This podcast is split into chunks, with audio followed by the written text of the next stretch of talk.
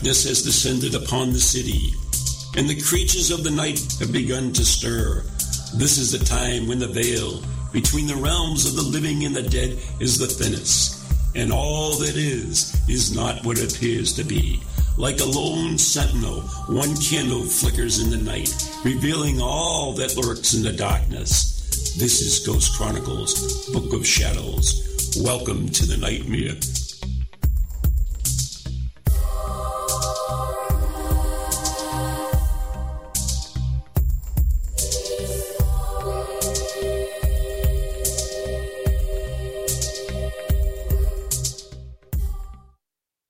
Good evening, everyone, and welcome to another edition of Ghost Chronicles uh, Next Generation, even though that is the Book of Darkness opening, which I guess we got to change back.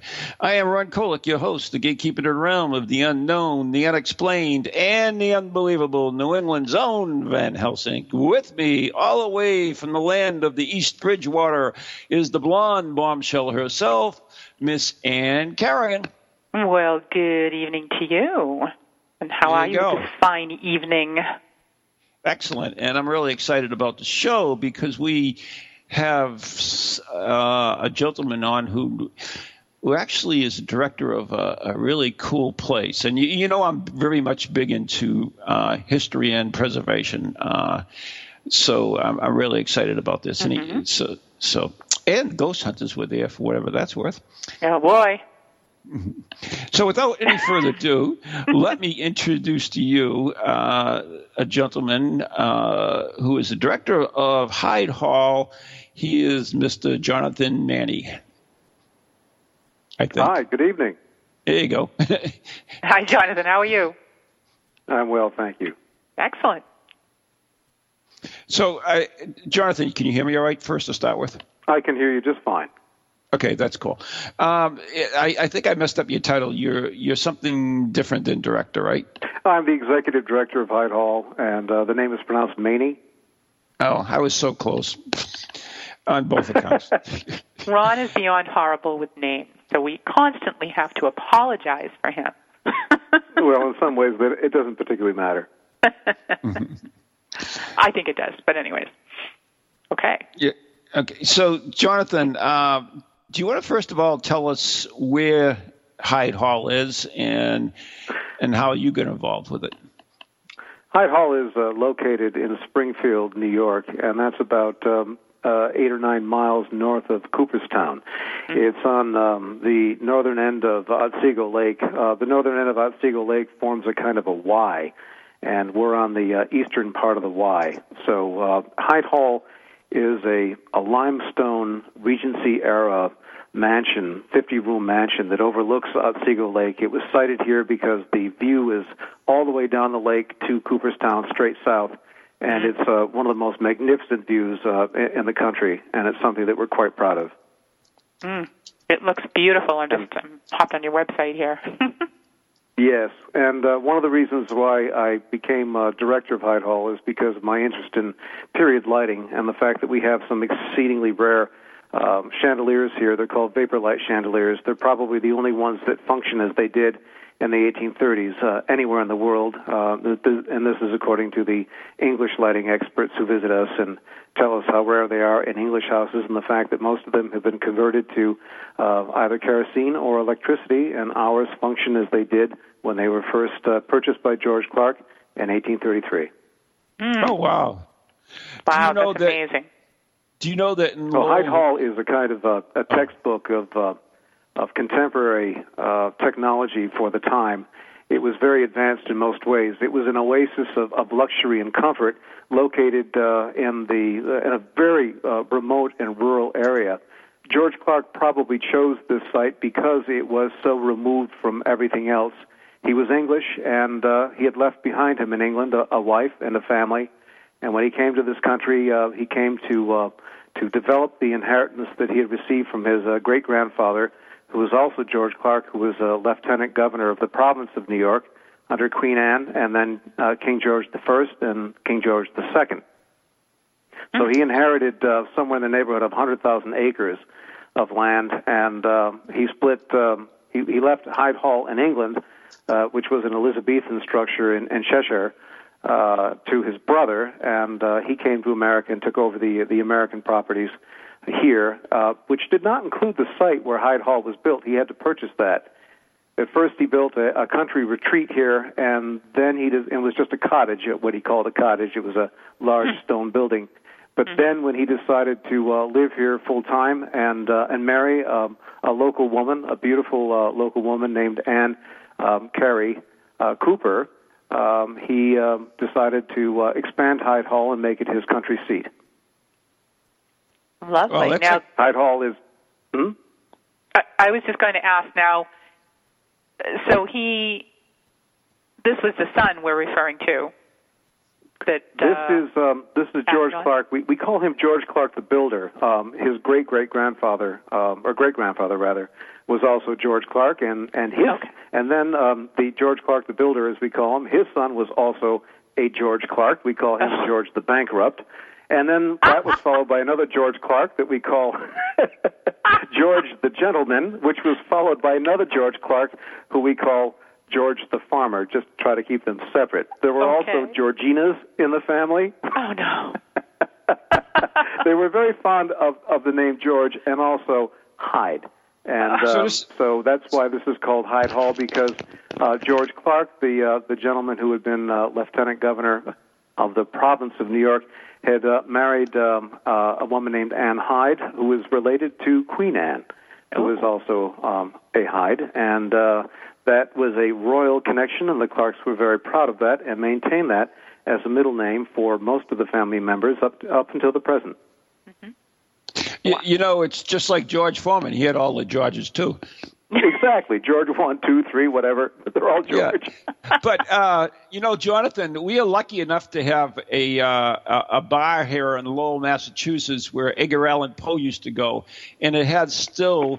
the original operating uh, ceiling fans, uh, it's the only uh, establishment in the country that still has the uh, belt-driven uh, uh, ceiling fans. So it's you know, we've got a, we, we've got a little bit of history here.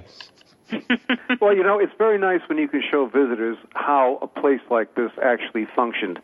And how the the uh, and you, and you can show people basically the, the parts of the machine, the machine for living, and this was a particularly elegant and even opulent machine. Wall-to-wall carpeting in all of the rooms, uh, Brussels carpets imported from England, and uh, beautiful uh, curtains that were made of, of silk or wool, uh, figured damask.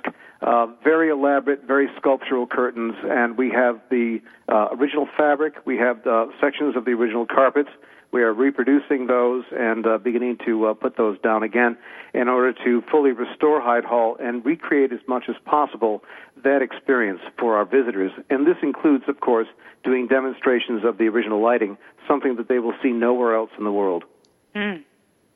That's amazing that it's still all intact. And, and now, has this house always been... Um, You know, you always hear the tale of how the house has fallen into disrepair over the years. Has this always been a place that was maintained and uh, with a house like this?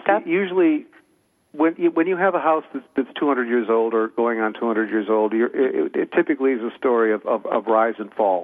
Mm-hmm. And uh, of, of uh, decay and then repair, right. and cycles like that. And, and, and Hyde Hall is, is very much uh, representative of, of that sort of up-and-down kind of um, uh, path through history. What we've seen here is a house that was had the largest private rooms, uh, or the largest rooms in any private uh, dwelling in America up until eighteen forty. You could put all of Mount Vernon just into the Great House section, which contains the dining room, the drawing room, and the front hall. The rooms are that large. The the, the ceilings uh, measure between eighteen and a half and nineteen feet.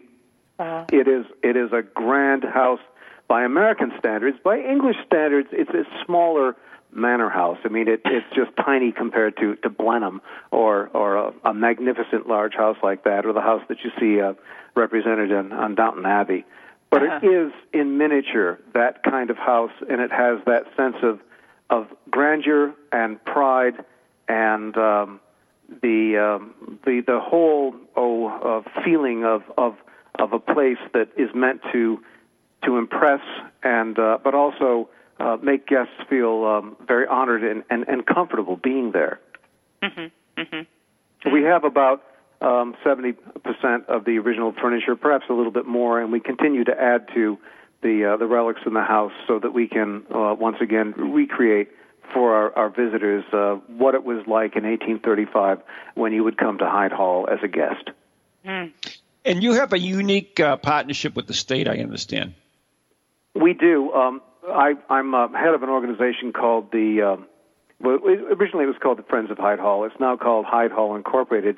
And this organization was first formed in nineteen sixty-four to save Hyde Hall. Hyde Hall was uh, acquired by the state of New York in nineteen sixty-three. It was In effect, it was seized by eminent domain a few years before the New York State Legislature had um, made it possible to take properties over for recreational purposes.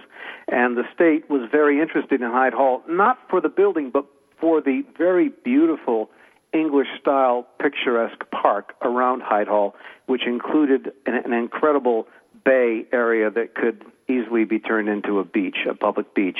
Mm-hmm. So when the state acquired Hyde Hall, the intention was to basically obliterate it and oh. um, and create a beach with uh, beach pavilions. And uh, where Hyde Hall now stands, uh, they had uh, originally planned, or at least one plan, was to um, put up tennis courts here, uh, to um, uh, blow up the building with dynamite and oh. uh, haul the rubble away. And uh, and this is a, this is a limestone building. It's it's enormous. And it has over fifty rooms and um, interior courtyards, and it's um, it's a, a complex of of, of uh, forms and sections, two thirds of which are, are devoted just to uh, servants or service activities to support the house. It's it's big, probably somewhere in the neighborhood of, of twenty-three thousand uh, square feet. And then, of course, around it were also Uh, buildings, an ash house, and, and barns, and stables, and so on and so forth. But again, the plan was to knock all that down. And so for uh, the first uh, several years of the state's ownership of Hyde Hall, no maintenance was done, and the roof uh, began to fail, mm. and um, there were people here trespassing, and there was vandalism and, and a variety of problems. The Friends of Hyde Hall was formed in nineteen sixty-four by a group of people, including some of the Clark family, who Uh, owned Hyde Hall for five generations, who right. um, were very upset at the prospect that Hyde Hall would be destroyed. Mm-hmm. So they went to uh, one of them, Anne Hyde Clark Choate, went to uh, Albany and um, walked into Nelson Rockefeller's office and right past his secretary and went up, uh, oh, you know, to open the door, um, just turned the, the knob, opened the door, went inside his office and went over to his desk. And I'm told, I'm not sure how true this is, but that she Uh, gently wrapped her fists on his desk and said, "Nelson, this will not do. You cannot just seize this property and then destroy my family's heritage." Right. That's awesome. And he said, "Oh," and he said, "Oh, hello, Anne. Sit down." Because he knew who she was, and because she had already spoken to Laurance Rockefeller, his brother, and Laurance Rockefeller was a very progressive uh, force in, in preservation in New York State history, uh, um, an unsung hero in many ways, and I think a, a terrific person for um, having worked hard to save places like Hyde Hall and many others. And you have to remember, the the whole preservation movement in the nineteen sixties was very young. They had just knocked down Penn Station in New York, and uh, there was uh, just developing a sense that uh, our architectural heritage is central to our national identity and an important way for us to understand who we are, where we came from, and even in some ways where we're headed. And right. certainly uh, we were headed into the wastebasket if we're tearing down all of these wonderful national treasures. Right. And did the Rockefellers so, also have uh, a hand up in, I was up in Bar Harbor this summer, in mm-hmm. the, uh, up in Acadia National Park. I, think I wouldn't they, be. I wouldn't be surprised. Uh, yeah, Laurance Rockefeller, in particular, was very active and and very interested in uh, um, um, many different periods of architecture and, and, and anything that was beautiful and worth preserving. Mm-hmm. Right. Well, that that's amazing. Uh, it, it's to just breeze into someone's office and say, "We're not going to do this." Well, it was a nice dramatic great. moment, and and it did work out. And basically, what uh, Rockefeller and What Nelson Rockefeller, with the governor and um, the uh, the Friends of Hyde Hall, worked out was an agreement that would save Hyde Hall and would require the Friends of, of Hyde Hall to raise a, a very substantial amount of money, which would then be matched by the state. And so the agreement basically was that uh, the state would um, would take over the Uh, the most important um, uh, features of uh, restoration, which begins with stabilization, and uh, repair the roofs, and um, uh, do the, the work necessary to ensure that the building didn't collapse. And the Friends of Hyde Hall uh, were responsible for the interior restorations and um, the uh, decorative schemes, and uh, caring for the furniture and collections, and uh, arranging things and interpreting things and providing tours, and then developing uh, events and activities that would be consistent with our, our missions, our goals, and our purposes. And at this at this uh, juncture now, we are uh, an arts and cultural center as well as a museum. We uh, host a, a variety of wonderful musical entertainments in our drawing room that uh, allow people to, to listen to period music or sometimes contemporary music in an intimate space that will hold about seventy people. And uh, we've had several memorable concerts here, both inside and outside, especially with the incredible view of the lake. Uh, we have um, uh, a section of lawn that overlooks the, the lake, and uh, that's where we have weddings and, and other events and activities. It's really become what it was in many ways, a destination for people who want to um, to enjoy uh, an extraordinarily beautiful site mm, and a wonderful house and that's wonderful hospitality that the Clarks were famous for. Now, can you stay at Hyde Hall, or is it just strictly a, you know, uh, like an, an event? Like a, or a wedding. It is a state no. parks property, and uh, and uh, one of the rules is that you cannot stay overnight. Okay. Although when ghost hunters were here uh, for a week back in March of uh, the year before last, mm-hmm. um, we did stay uh, in the house until about uh, three thirty, four in the morning. But um, that was with special permission from the state. Right. We had a permit. so uh, how I'm did sure you that many people, uh, when the house was uh, semi. abandoned or its fate was uncertain, that some people did stay in the house. Right. And um, I've met one such person who uh, described to me um, one unsettling experience that he had. But there are many stories uh, about Hyde Hall, uh, nothing malevolent, but uh, but many interesting stories that, that seem to uh, to relate to its history, to the uh, the, the, the happy and, the, and, the, and some of the very tragic things that have happened here. Again, with the life of any great house, there are going to be um, uh, a variety of um, vicissitudes, ups and downs, deaths, and uh, un- unfortunate and very unhappy events, and, and very happy ones as well. Right. I so, think Ron had a question, right, Ron? Right. I was basically going to say, how did you take the next step and get involved with the ghosts and the ghost hunters and, and the, the haunting of uh, Hyde Hall? Well, we were approached by uh, ghost hunters, and I, I, I want to be, I'm a steward of this house. I, I sort of see myself as the butler. Some people have said to me, don't you feel that you own Hyde Hall, and so on and so forth, which is, of course, nonsense. Uh, not at all. My my job is to uh, to protect the house, to work toward its preservation, and also to ensure that it is interpreted appropriately. And um, the... When ghost hunters uh, first approached me, I, I didn't say yes, I didn't say no, but I went to the board and discussed it with them, and I also went to Clark family members because I didn't want to do anything that might be uh, unseemly or insulting. Uh, I want to protect the reputation of the house and, uh, and, and in a sense, its dignity. And because um, I've always felt, um, I've never felt alone in most old houses. And for that reason, I also wanted to pr- uh, protect the uh, the residents of the house who uh, only some people are privileged to see. So how far back uh, do these hauntings go? Has it, has it been something recent, something way back? No.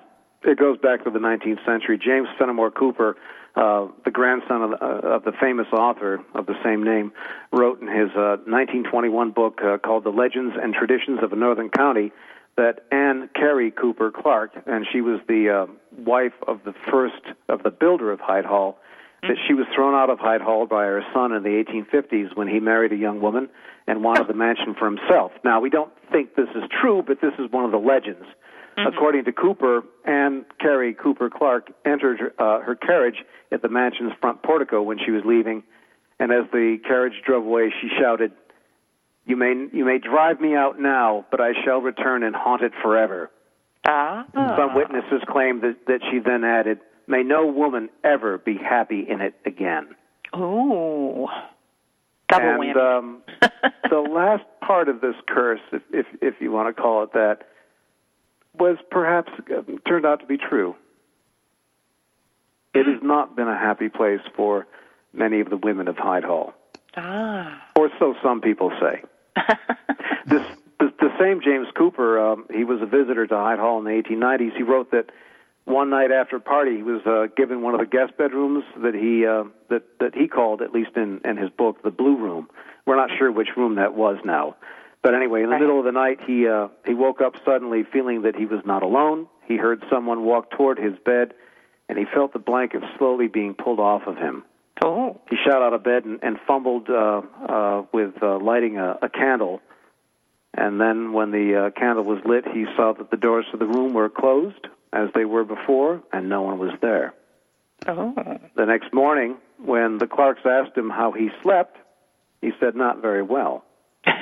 He then took uh, he took then he took Missus Clark aside and told her what had happened. Uh, she seemed upset and wanted to know if he had heard any of the other stories about this room, which the family uh, reserved only for special guests, such as trusted friends, but never strangers. She told Cooper that others had seen an old man walking down the hall outside the room several times at night, someone wearing a yellow, red, and green bathrobe, a wrapper, as it was then called. Mm-hmm. George Clark, the builder of Hyde Hall, had worn the same thing before he died more than fifty years before. Ah. The wrapper was still stored in a trunk in a storage room at that time. Mm-hmm. Wow. But since then, there have been many other reports of haunting. I mean, the, the members of this house household include um, uh, Millie Ryerson, who survived uh, the sinking of the Titanic, and uh, as her um, children said, it was always in the background, but she would never talk about it. So there was, with some of the women here, there was a sense of that sort of tragedy that was always sort of uh, looming. Uh, but but during the restoration process of um, uh, during the nineteen seventies, uh, workmen uh, often complained that tools disappeared or were moved, and they were put in strange places. I mean, one of them said he, he felt, felt that whatever it was was playful, right? Um, that the ghost had a sense of humor. Mm-hmm. Um, one workman said that he saw a human figure emerge in a cloud of dust as he sanded the plaster walls. It freaked him out. He stopped what he's doing, and he, and he said the figure flew up the Tiger Maple stairs and entered the second-floor corridor and went into one of the guest bedrooms. And he thought that maybe that was the same guest bedroom that was referred to by James Fenimore Cooper's grandson. Could be. Could be. Go. And then we another a, time... We just have a question in our oh, chat room. Oh, sure. Uh, uh, and Ghost Girl wants to know, has anyone seen any apparitions there, which you've kind of already just answered. I didn't know if people had seen others. Well, it's it's some people who have visited the house. For example, when we had a ceremony that that celebrated the lighting of the chandeliers here for the first time, the chandeliers hadn't been hung since eighteen seventy-one, and um, a group of, um, of of people that um, are very knowledgeable about uh, this kind of technology uh, worked with me to uh, to restore these chandeliers, and uh, we had a big dinner in the house. And we had no idea, of course, what the light would look like, and it turned out to be really quite romantic and very beautiful. Mm-hmm. And during that time, one of the guests, um, we had about perhaps forty-five people in the dining room uh, having dinner that night, and uh, one of them, uh, an Englishman, went upstairs and just began to wander around the house, which, of course, he wasn't supposed to be doing. But he told me about it later, and he said he went up into a room um, um, called the nursery, The nursery suite. It's um, a collection of rooms uh, that were dedicated around the turn of the century to uh, the young Clark children. And he said that he sensed very strongly that there was a woman there, and he felt that he that she said to him to get out. And he said that she he he felt that uh, that she that she hated men. And I just I just laughed and I said, well, perhaps she just hated you. Because you're not supposed to be but, doing those things. No. but the only, but the times, the only apparition that, that that people have reported seeing was this old gentleman walking up and down this rear corridor. It's the guest bedroom corridor in the house, and it's a very long corridor. And um, and we we hear the we hear footsteps, and even I've heard the footsteps here. Many of the uh, the docents or the uh, the tour guides have reported uh, opening up the house in the morning and uh, turning off the alarm system, and then hearing footsteps. And of course, you just assume that it's an intruder. Right. And then they go upstairs, and they continue to hear the footsteps until they just until just about when they're to enter that hallway, and they stop. Uh-huh. And the same thing has happened to me. We had a, a concert here a, a week ago, a, a, a Schubertiad concert featuring uh, featuring uh, all Schubert music, and it was quite wonderful. We had the uh, uh, local uh, young opera singers from the uh, Glimmerglass Festival Opera here, and um, as well as musicians from their orchestra, and it was a, it was a, just a, a glittering, wonderful event. But I kept hearing the sound of somebody walking around upstairs, which bothered me because I, I, I was afraid that uh, the, the people in the, uh, in the in the in the drawing room would hear this as well, and it would be distracting for the music. I was in a, a rear hallway, just looking through a doorway at, at what was happening because it was standing room only, and uh, so I could slip out without being noticed. And I went upstairs and I wandered around. I couldn't find anybody. I could just hear the music from the from Hello? from a distance, which was quite beautiful. But there was no footsteps any longer. And the same thing happened to me. Just as I, I could hear them until I, I entered began to enter that corridor, and they simply stopped. That's that's it was a amazing. Steady, steady tread. Oh, nothing, we do have to take a break. Malevolent. We have to take a break for just a moment, Jonathan. Sure. And um, Van Helsing, do you want to go into the break for me?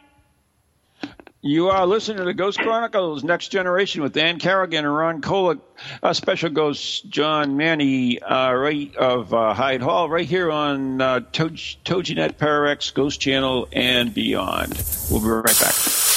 Hello, hello, can you hear me? My name is Harry Price. I am speaking to you via the medium of the Ghost Box. Many of you will know I carried out the first live radio broadcast from Haunted House way back in nineteen thirty-six for the B B C. Now, thanks to the wonders of modern technology, I am still able to keep abreast of twenty-first century ghost hunting by listening to Ghost Chronicles International on TogiNet, Parax Radio, the Ghost Channel, and even on something called a podcast. Two splendid chaps host it. One is an American who calls himself New England's own Van Helsing, although I have discovered his real name is Ron Kolick. The other is Stephen Parsons, and he's a paranormal scientist. Well, mustache, I'm required elsewhere on something called a K two. But don't forget, I'll be listening in every Tuesday from eight o'clock in Great Britain and three o'clock on the American Eastern Seaboard. I trust you will join me there. Welcome to TogiNet, radio with a cutting edge. Feel the need to do some soul searching or make some changes in your life to create a more positive future? Then Circles of Wisdom is just the place for you. Circles of Wisdom is a metaphysical bookstore and more, located on Route twenty-eight in downtown Andover, Massachusetts. We carry a large selection of books and music, crystals and gemstones, jewelry and gifts, sage, aromatherapy, and so much more, all in a relaxing and welcoming atmosphere. We offer classes on a variety of topics like yoga, Reiki, psychic development, alternative healing, and personal transformation. For guidance on this journey we call life, get a reading from one of our many readers at Circles of Wisdom, ninety Main Street in downtown Andover, right next to Bertucci's. Call us at nine seven eight, four seven four, eight zero one zero or check us out on the web at w w w dot circles of wisdom dot com. Lots to see and do in a feel-good place, an oasis in this hectic world. And welcome back to Ghost Chronicles Next Generation with Ron and Anne, and our special guest this evening, Jonathan Maney. Did I get it right? Mm-hmm. You did. Perfect. Yay, okay. And the ghost of Hyde Hall. Well, you were asking me about um, people who have seen things, and uh, we sometimes have visitors who come to Hyde Hall who walk in the, the front door, the enormous front door of the house underneath the uh, stone portico, and turn around and say, I can't I can't be here. There are too many there are too many uh, presences here, and, oh. and so on, and and ask for the money back. And uh, that's happened a few times. Or others who say, you know this house is haunted, don't you? And this is before the Ghost Hunters program aired.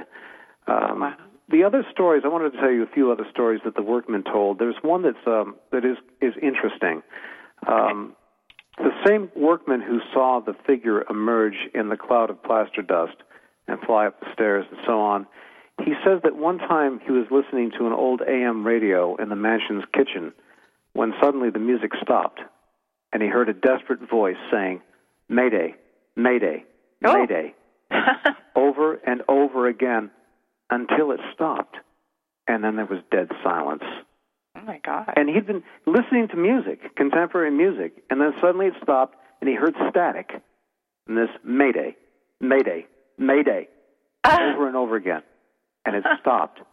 And what's interesting about that is that two of the Clarks were killed during the Second World War. Both were uh, pilots, and um, both planes went crashed. Oh, wow! One was um, really interesting. A young woman who was who was uh, a, a wave, and um, she was um, she was flying a plane that had just been finished at a factory to take it to the East Coast, and uh, because women weren't allowed to fly combat missions at that time. And the uh, plane blew up uh, on takeoff uh, because of a malfunction. Mm-hmm. And um, the other gentleman, who was considered to be one of the most promising of the young Clarks at that time, a very handsome young man, very dashing in his uh, his lieutenant's uniform, he uh, he was killed uh, as well in uh, a plane crash. And uh, we we have wondered sometimes, uh, some of us, if uh, that could be related to that, or mm-hmm. or perhaps not. Mm-hmm. Others have reported um, hearing uh, the piano playing in the drawing room. We have a an eighteen twenties uh, pianoforte there, um, and it's a very soft, gentle tone. Mm-hmm. People will hear that playing sometimes in the drawing room when no one is in the house, oh. sometimes laughter, and glasses clinking together and the sound of a party. The house was the scene of many wonderful parties over the years, and George Clark, the builder, was a, a, a terrific host who went through oceans of, of wine, different kinds of wine uh, and wines, and uh, uh, really took great pride in, in in entertaining his guests. And after dinner, after uh, many courses, um, he would um, he would then sing English country songs, and then the gentlemen would go upstairs to the uh, billiard room, and the uh, the women would retire to the drawing room, mm-hmm. and uh, the party would continue uh, with uh, sexes segregated and so on. Mm-hmm. And these parties were going all night, and uh, there are stories of people who had to be carried out or pushed under tables uh, just to sleep it off, and so on. But it was it was very genteel, and it was very English, and it was um, he was quite famous for that, and uh, thought to be a, an affable and uh, highly articulate and very interesting host. Mm-hmm. Mm-hmm. Oh, my God. Those, now, you mentioned... Oh, you still there, Ron? Okay. Yes. Yep. Oh. um, you had mentioned now the the curse, the widow's curse. Uh, yes. And you mentioned that many of the women, the Clark women, were unhappy. Is, is there well, specific stories about that? or Well... Just, Yes and no. I mean, uh, Anna Maria Gregory, who married uh, George Clark uh, the Second, or George, we, we call him the George Clark the Bankrupt sometimes, which is not very fair because uh, most of his life uh, he was uh, very successful. He was a gambler, but he was very successful, and it's just that his last gamble did not pay off and caused in eighteen eighty-seven the largest bankruptcy in American history. Oh, no. Well, he had double and triple mortgaged uh, all of his properties uh-huh. because his goal was to be the largest landowner in the state of New York, and he suffered from that old English weakness, and that is the desire to own land and land and land. Mm-hmm. And uh, so uh, he created uh, what the uh, lawyers would call exposure and mm-hmm. uh, for himself. And he also had the very best hops in the country. Uh, Hyde Hall was surrounded by ten- tenant farmers who leased um, the Clark farms, the Clark lands. And they would come to Hyde Hall, and they would pay the rents just as they did in England. It was sort of a reproduction of the whole feudal arrangement with people coming to George Clark's office. And there, there was a little uh, door there that they would uh, step up uh, toward and uh, enter into his office so they didn't have to uh, drag mud through the rest of the house. And there was a rent table there, a round rent table with the drawers and the whole deal. and underneath that room was a, uh, a storeroom uh, that was uh, built into the into the basement where he kept his valuables and so on. But anyway, um, it was uh, it was an arrangement that uh, was was basically feudal, and uh, therefore um, it was uh, fragile. And um, right. George Clark had the best hops in the country, but when the hops market began to crumble, he refused to sell his hops for less because he had the best. Oh. And then somebody called in, somebody called in a five thousand dollars debt, and uh, people owed him lots of money, but he couldn't collect from them, and right. it caused uh, what was essentially a multi-million dollar land empire, agricultural empire, to crumble. The house ah. was then sold, and all of its contents were sold from the uh, the, the the steps underneath the front portico in uh, eighteen eighty-seven, and uh, George Clark himself passed away in eighteen eighty-nine. But his son was able to get funding through other relatives to buy back the house and to buy back the English-style picturesque park around the house, which is quite beautiful, and to buy back uh, almost all of the furniture and all the family silver and all the things that were very important to them, the livery uh, for the servants' uniforms, the everything, all the horses. And uh, so the, the, the house was restored as best it could be, although um, and with a di- much diminished uh, purse. Right. Well, that's That that's a fantastic story that he was able to get it back.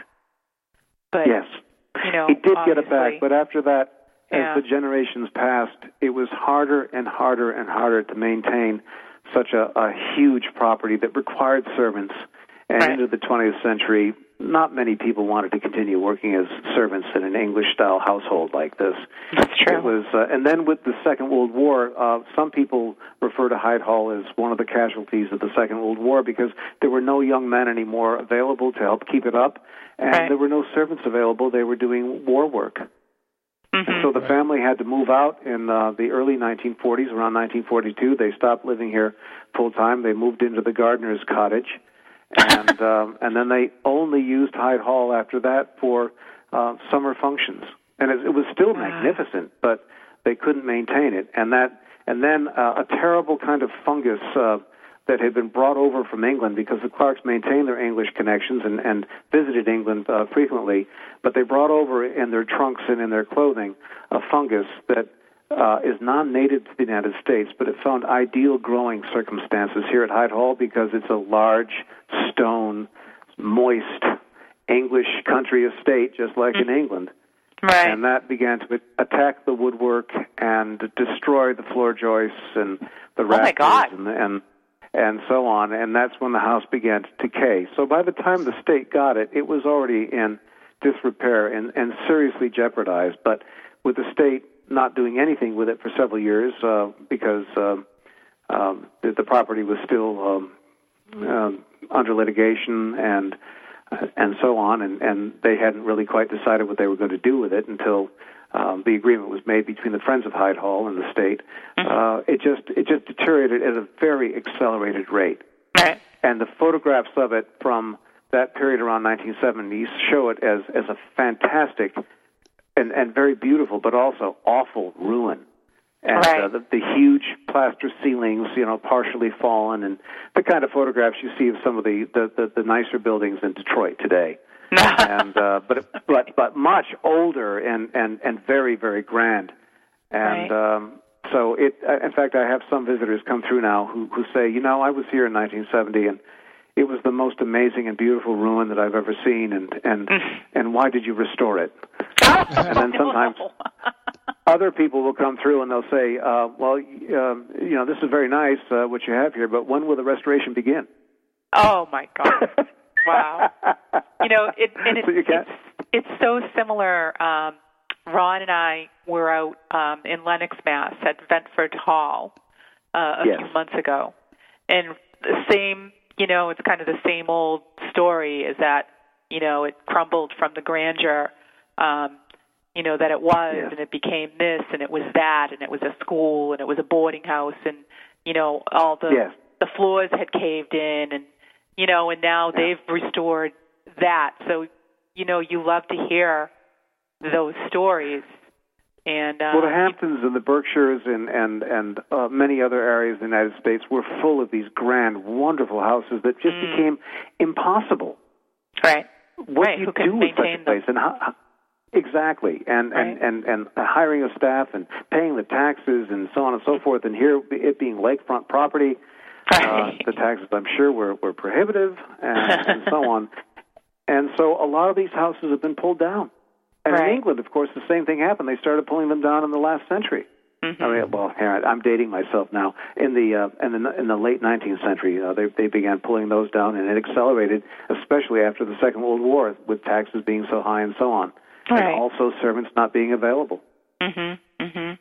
And now, so many times, you know, you, you do have these ghosts that are that are there, kind of, you know, for the duration. And now yes. there's such an interest in that now that it kind of all, it actually helps it, I think. Um, you know, helps the places. It does. You know, and um, well, it's it's a funny thing about Hyde Hall. We, we many of the staff have, have experienced this feeling very strongly. Mm-hmm. I certainly did the night that we had the uh, event celebrating the restoration of the chandeliers and, and having them function for the first time as they as they had in the eighteen thirties. Um, uh, that the house was. was happy with that. I mean, mm-hmm. it was just a joyous feeling throughout the whole mansion, and, and it and it sometimes it sometimes can be gloomy, and it certainly wasn't that night. Mm-hmm. And, and one thing that happened that was that was odd. Oh, at one event during the late fall, when I was first working at Hyde Hall, and this is before we got the chandeliers restored, it was about three years ago. We had battery-operated candles that I've gotten rid of since, but. You have these battery, battery-operated candles that had to be turned on uh, at the base to make them go on and off, and it's not right. easy to do it. It, it takes some force. Um, we had a, an event where that featured uh, flute music, and flutes were a special uh, interest of the Clarks. Uh, we have several flutes in our collection from George Clark. His son played flute, and we have lots of sheet music of, of, of flute uh, music from the eighteen twenties and eighteen thirties. And I remember when the music was playing, again, there was that, that happy feeling in the place. And, of course, that's mm-hmm. entirely subjective, but we all felt that. Right. Anyway, after right. the event, um, several staff members went around the, the, the drawing room, including me, to, to switch off all the candles, and there were at least fifteen or twenty of them. And then we locked and uh, alarmed the mansion. And the really interesting thing is that when I came back the next morning, I found that every single one of the candles was on. Oh. Wow. And it really seemed weird given how hard it was to switch them on or off at the base. Right. And it's something that requires that you remove the candles from their sockets. Mm-hmm. If only a handful had been on, that would have been one thing. You could understand but all that. All of them? Right. Right. Boy. This has wow. never happened since. This has never happened since, but it's just every single one of them. And again, it, it, if if you... whether you believe or whether you don't believe, you look at it and you have to smile and say, they enjoyed it and they wanted it to go on. No, that's awesome. Now, we have a question uh, from Ghost Girl again in the uh, chat. She would like to know, do you have ghost events there at all, investigations or anything like that? We have, we have what are called the, the summer hauntings here, and, and these are, hmm. are ghost tours that are reenactments of events that actually occurred at Hyde Hall. And every year we write new scripts. We have a resident uh, playwright, uh, Gary Kotnick, who's excellent, and we have uh, a cast uh, composed of uh, people from New York City, professional actors, and, uh, and and amateur actors who are all excellent, who work together. And for between five and six weeks every summer, the middle of... Um, July through the middle of August, on mm-hmm. Wednesday nights, we have these performances which take visitors through the through the mansions, through some of the most magnificent rooms where these vignettes are, are reenacted. And uh, it's been quite wonderful, and it's very, from my perspective as a as a museum administrator and a, as a scholar, I uh, it, it is legitimate because it does draw upon the history of the house, and they're very educational about the people who lived here, and the kinds of um, the kinds of struggles they had. Mm-hmm. Mm. That sounds so, that sounds really interesting. I would love so to do that. They are good. And then and then last year, after Ghost Hunters uh, aired the uh, Hyde Hall episode, they they saved it for the end of the year. They saved it for Halloween. Uh-huh. Uh, they said it was the best the best episode of the year, and so they, they aired it on October thirtieth, the, the day before Halloween. Oh, um, that's perfect. A- after that, we had a series of candlelight tours, and that was in November, and they were they were wonderful because it was uh, our staff. We're, we're all former teachers. I was a college professor. The other people who have either taught college, high school, whatever. But we're all teachers. We love to tell the stories of Hyde Hall, mm-hmm. and so we go through the house with candlelight or period lighting using nice. the Argand or the Penumbra lamps that we have here or the vapor lamps. Mm-hmm. And um, we, we we take them through the areas where hauntings have been reported, the staircase where uh, a mastiff in the nineteenth century refused to go down and stood there snarl- snarling and growling. And just recently, uh, only a few years ago, one of our board members tried to get his dog to go up this uh, flight of stairs, and the dog wouldn't and refused. And, and uh, the gentleman uh, became angry with the dog and, and began to force her to come up the stairs, and she squatted in, in, in the middle of the stairs and uh, lost control of her bowels. She was oh, terrified. No. There was something there oh, that no. we couldn't see. Wow. Poor thing. Oh. But, you know, there are a number of incidents at Hyde Hall. Again, nothing malevolent, but they're hard to explain. There was a wardrobe, a massive wardrobe in one of the bedrooms, the bedroom that we think probably is the one that James Fenimore Cooper was talking about, sleeping in and, mm-hmm. and being visited. Uh, The uh, a, a former director had her son and several other uh, uh, college-age kids, uh, they're all football players, move up into that room uh, against the wall. And the next morning she came into work and she went through the house and she noticed that the wardrobe was in the middle of the room. And she called him. She called him up and she was very angry and said, "I told you to put that against the wall." And he said, "Mom, we did." Oh, no.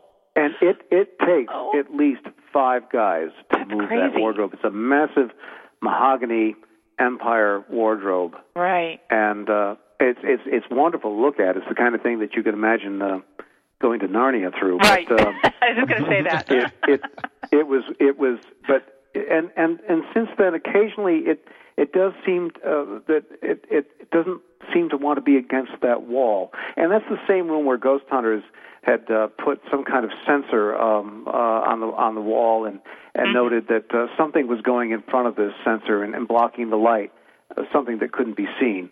Hmm. And uh, wow. a room where they, they claimed that they picked up voices and so on. Um, wow. And there's also a statue of Narcissus, a bronze statue that is in an étagère in a little sitting room as part of that guest suite. Mm-hmm. And that statue is supposed to be facing the mirror because he's supposed to be admiring himself. Of course. And it tends to move away from the mirror, and it tends to turn so that it's facing into the room. And that's moved a number of times. Wow. And um, and just today, as a matter of fact, and, and again, I'm not making this up, today uh, a visitor in the, the dining room where where people often have difficulties. A magnificent room. This is the room that's got these the uh, uh, a wonderful pair of these vapor light chandeliers and huge family portraits that that, that, that are over ten feet high and mm-hmm. so on, looking down at you from the walls. It's full of um, Clarks going back to the eighteenth century. Uh, this is a room where people have difficulty with their cameras. Their cameras oh. either don't work, the batteries suddenly drain, and they say, "Well, I just charged this up." Uh, they oh, yeah. don't get any images, or they get images that are full of little orbs, as they call them. And of course, right. it could be it could be dust motes uh, on the lens, but it they're, they're just full of these things, and they claim that their lenses are clean and so on. Right. Uh, but right. but anyway, to just today, um, we had uh, one of our, our tour guides in with a, a, a woman who took a photograph and. Um, We now allow people to take photos in the mansion because people just pull out their cell phones and do it anyway. We didn't right. used to allow this, but it, it's going to happen, so we may as well sort of semi-control it by saying, now now we're going to pause so that you can take photos. And she did. And then she said, "Oh, my gosh." And she pulled back, and today was an overcast day here, and uh, so there was no strong sunlight, and there was no light coming in through the uh, the, the, the, the, the, the slatted uh, uh, um, blinds, mm-hmm. and uh, and there was a, a a white cross, very oh. clearly defined, a white cross, a large one on the wall between two of the portraits, between the portrait of George Clark the Builder and his son, uh, dressed in his midshipman's uh, uniform from wow. the uh, about eighteen thirty-seven or eighteen thirty-eight. Mm-hmm. And um, and then she said, uh, we asked her to send this to us just so we could have this. In the same room, another one of our tour guides took, uh, he was taking some test photographs. He polishes all the uh, brass of the... Uh, Um, oh, the uh, the andirons and the, and the and the fenders and so on throughout the mansion, and makes them l- look all brilliant and shiny, mm-hmm. as of course they were. And he was taking a photograph of that, and one photo turned out just fine. And the next photo, there is a fairly large image mm-hmm. that is just appears to be a cloudy outline of a man. Wow! And we do we do have that one. And um, then I hate to. I hate to say oh. this, but we have, we have to wrap it up right now. Uh, but oh. I I, act, I I do want to ask you one question, uh, Jonathan. Would you be interested in having a live broadcast of uh, Ghost Chronicles there? Yes, possibly. It's possibly. It's the kind of thing that we would have to discuss and, and arrange and, and so on. Yeah, but oh, it, yeah, uh, definitely. It could oh, be definitely. Uh, yeah, it could be a lot. Uh, it could be very it, interesting. It'd be like old-time radio. We do have a lot of stories here. Uh, I, I think it'd really be interesting. Uh, yeah, I'll I'll talk to you off the end. So, anyways, we want to thank you so much for uh, coming on. Can you give out the uh, website uh, so if anybody's interested? Yes, in, if uh, any of your place. listeners would like to see what Hyde Hall looks like, please go to w w w dot hyde hall dot org. Again, that's w w w dot hyde hall dot org. Wonderful. Well, John, Jonathan, thank you so much for joining us, and and uh, it sounds like a really cool place, and uh, you know, I'd love to get up there and take a look at it. Um, maybe a road trip for us, Anne. What do you think? Oh, it sounds well, great you, to Ron. me. We would love to see you all, and uh, this was a great pleasure. Thank you for letting me talk about Hyde Hall. Oh, thank oh, no you, Jonathan. Problem. Thank you so much. Yep. Have a good night now. Good night. Thank you. Good night. Wow, that was cool, Anne, right? Yeah. Oh, that place sounds phenomenal. Was it good? Love, yeah. I would I would love to go there. Oh, we're still on. Hold on. Hold on.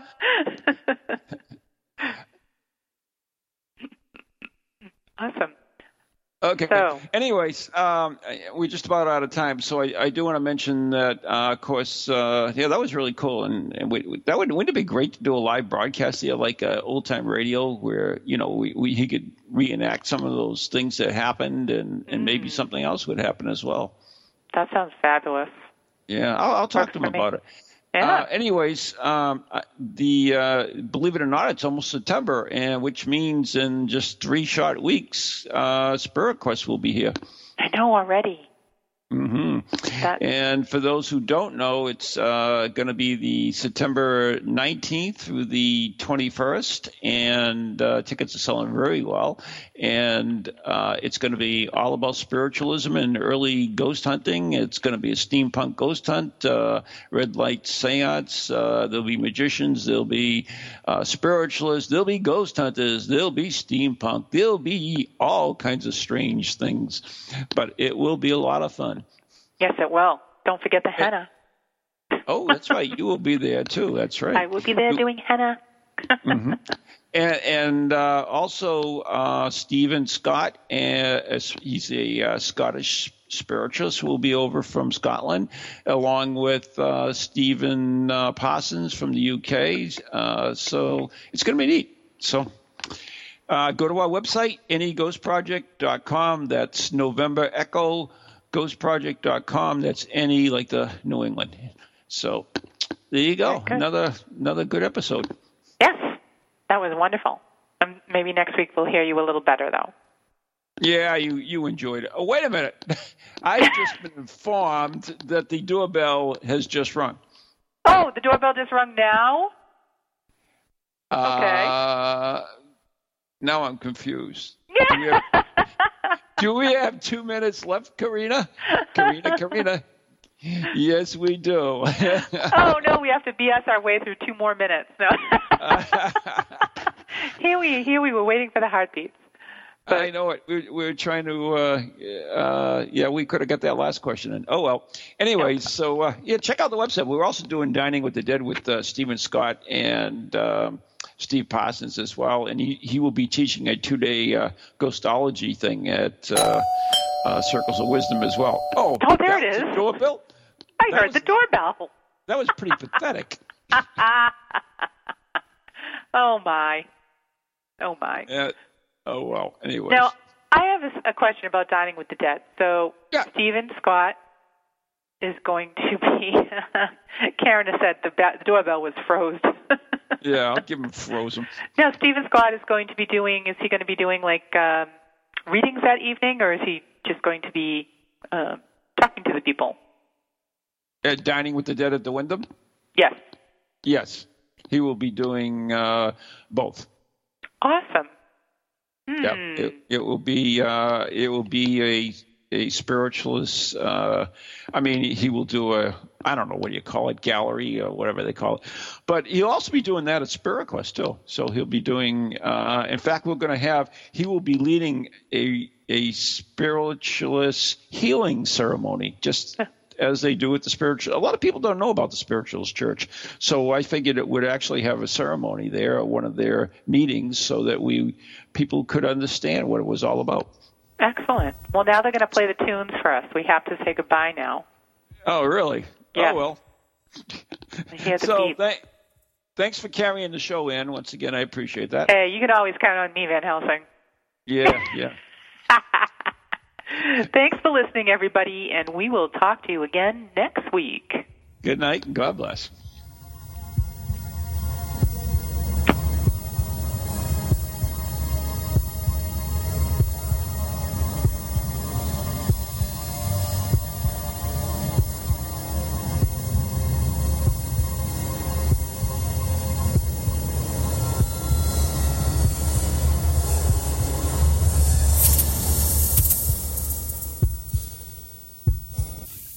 Ghoulies to ghosties, long-leggedy beasties, and things that go bump in the night. Deliver us, good Lord.